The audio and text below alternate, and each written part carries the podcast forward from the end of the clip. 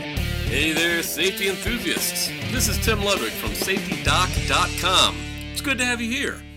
Welcome to Insights into Your Safety Culture podcast, which is simulcast as a blog on SafetyDoc.com. Join us on safety-doc.com for 30 years of research, stories, videos, books, and blogs, all to get your safety culture fix. Now let's get to it. For those about to rock. you know, mowing the lawn could be a real chore. I don't have to tell most of you. It's certainly not something I look forward to. You know, it's also a chore that can be quite hazardous. Lawnmower blades can spin up to 200 miles an hour.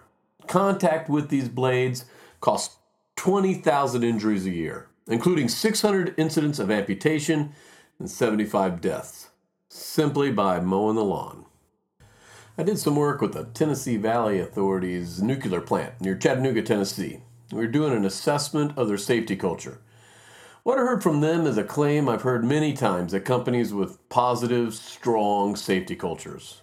The quote goes something like this Drive down the streets here and you'll know we work here. You see us mowing the lawn with full PPE, steel toed boots, all the way up to the safety glasses. You know, they take it home. You know, it made me reflect on my career as a lawnmower. When I moved into my first house, I was about 20, invincible and stupid. I'd mow my lawn with no gloves or glasses. My short pants are complemented with my lack of a shirt. You know, I had to have that bronze summer tan. And of course, I tended to be lazy and, and not mow very frequently. Enough so the grass was typically like a foot high when I finally went out to do the chore. I quickly found out that bagging my clippings resulted in a lot more work pulling and dumping the bag every run through the yard. Therefore, I, I gave up bagging, bagging long clippings altogether. As a result, the rocks and sticks would fly out randomly. As a safety geek, I look back at this in embarrassment and a lot of thankfulness that I wasn't seriously injured. Mowing the lawn nowadays, well, you know, I look a lot more like those employees that I interview. I got the steel toed boots, I got long pants, I got long sleeve shirts, leather gloves, safety glasses, the whole get up.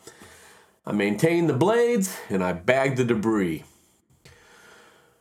So, what changed my behavior? You got me wondering what made me change from the risk prone mower of my 20s to the safety mower that I've become today? Now, many folks would answer this question well, Tim, it's because you got hurt. You know, they reason that uh, the painful consequence of an injury would change my behavior. And, and indeed, this happened. I was out back mowing a grove of trees one afternoon and I hit a rock that shot out, hitting the tree, ricocheted back, and slicing my exposed leg. You know, did I go back inside to my family and admit that I hurt myself? Daddy got an owie. that would not work out at all. I've been insisting that my kids wear all types of PPE when they when they play and do chores. In fact, one of my favorite speeches I give is about my son refusing to wear elbow pads and knee pads while he was skateboarding. Plus, you know, I never hear the end of it from my loving wife, who likes to point out the contradictions when I take risks like this. So, to be honest, I snuck inside, I cleaned up the wound, put my long pants on to finish the lawn. But did I keep wearing long pants and using the clippings bag every time thereafter? Yeah, for a time, maybe two, yes. But then I went back to shorts and no bagging. Funny, but even an injury didn't change my behavior. Injuries are so unlikely to happen that they're not a very powerful consequence to change behavior. In, behavior, in our behavioral science, we call this the avoidance paradox because we typically never come in contact with the negative reinforcement from an injury. Therefore, it doesn't really motivate us. My friend Cloyd Hyten and I wrote a scholarly article on this topic if you, if you need some bedtime reading. Uh, contact me for a copy. I'd be glad to give you a copy. The improbable consequence of getting hurt did not change my behavior. It doesn't change yours, and it most likely doesn't change your employees. Instead, the more probable and more immediate consequences of safe mowing, well, It's wearing sweaty clothing, heavy clothing, having to stop all the time to clear out the clippings bag and sweating on my safety goggles so I can't see. You know, doing the safe behavior is often more uncomfortable and, and typically more inconvenient and, and certainly takes more time. These types of consequences punish safe behavior in our backyard mowing as well as in many of our job tasks. Quite simply, the positive consequences of being safe, they need to outweigh the negative consequences. And in many cases, this just doesn't add up, and then the risks are taken. Huh.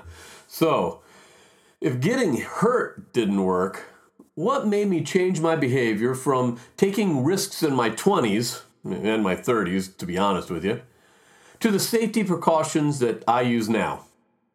A second answer would be well, Tim, you're a dad, and, and you need to model the safe behaviors that you want to see in your children. That's a good answer. My boys have a lot of safety requirements. I already told you about the challenges getting my oldest son to wear his knee and elbow pads when skateboarding. Well, this safety geek dad strikes again and again on his kids. I took my youngest son, Forrest, to see ACDC in concert when he was young. And of course, we both wore earplugs, although uh, I tore mine in half so I could hear Angus's solo even better. And I thought Forrest would want to end up being a rock lead guitarist like Angus Young. But afterwards, he decided he wanted to be a rock and roll drummer. Well, concerned about a lifetime of pounding decibels and the tinnitus that could result, I mean, just ask Pete Townshend of The Who. I decided to start him outright. So when we bought the drum set, I went so far as to buy my youngest son full ear protection, similar to the big earmuffs that Air Service crew wear under the wings on the runways. How then could I require all these safety behaviors in my kids and then turn around and model risk in my own behaviors? My guess is that having kids is the turning point in all of our lives, where we change from risk ex- risk accepting youthful ignorance to safety seeking adult consciousness. But even having kids didn't seal the deal. Sure, I'd be out there in full PPE when my kids were around the house. But to be truthful, I would take those same old risks when the kids were not around. If they were at school or over at friend's house, I'd be out there mowing, not bagging, having only half the PPE on that I should have had. The positive consequences of modeling safe behaviors, well, they only exist when those novices are around to see it. Otherwise, it doesn't maintain our safe behavior. This is Tim breaking into this podcast to tell you about my book dysfunctional practices that kill your safety culture. A manager finds himself on top of a stepladder. A woman removes the guard to her machine. A worker is not wearing her safety glasses in the plant. A rustabout uses the wrong size clamp instead of retrieving the right tool. A supervisor teaches a new worker to take a shortcut. A mechanic climbs on top of an active machine to find the oil leak. Why, why do these folks do these things? Is it because they're stupid? We'll find out. Read or listen to the first chapter of Dysfunctional Practices on safetydoc.com. Dysfunctional Practices available now on Amazon and Lulu.com. And now, back to our podcast.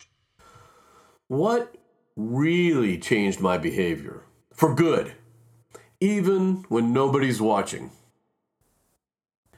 Well, it happened in my 30s when I was out mowing on some nice Saturday afternoon. The kids were in the garage and I was fully outfitted in my PPE, or so I thought.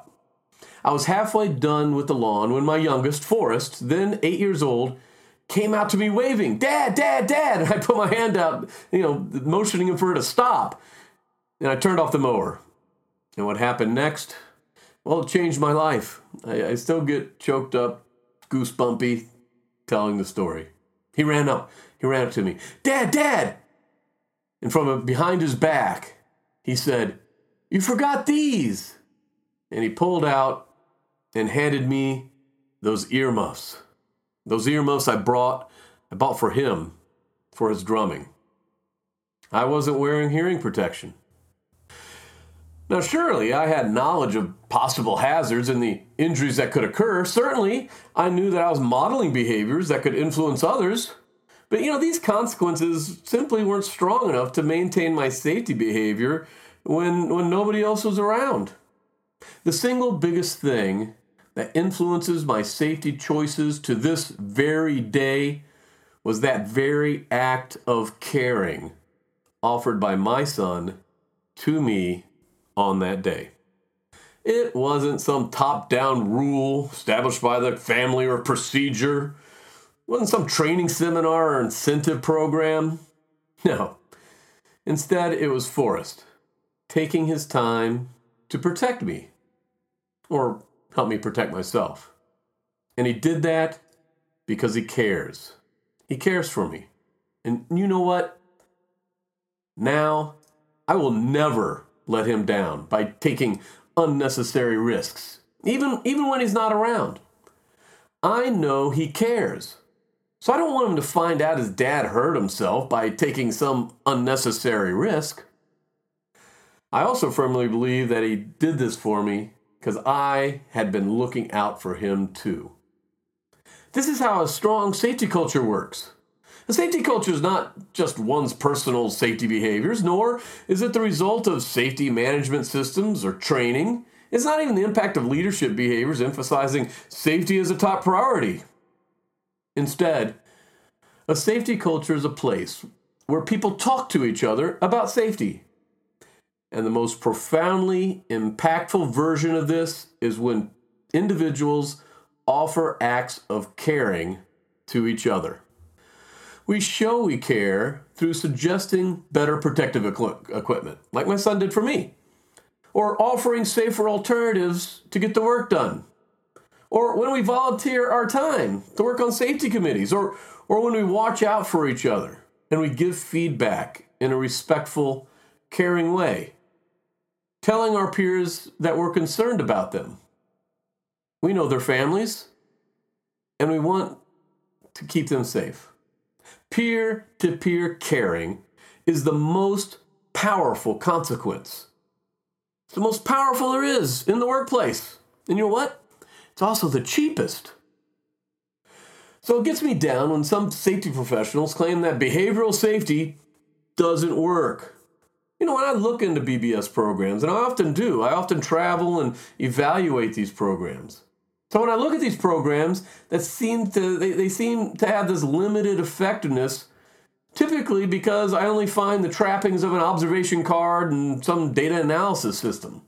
And after I dig around a bit, I find that the observations are being done by supervisors or a chosen few. What's missing is the opportunity for peers to take a couple minutes to demonstrate their care for their fellow workers. It's a tricky thing to grow, this safety culture, but it's more than just an engineered process. Luckily, we have our families to learn from. Take care. This podcast is a production of SafetyDoc.com and is copyrighted by Timothy Ludwig, PhD. All rights reserved. For those small doses of inspiration, visit safetydoc.com.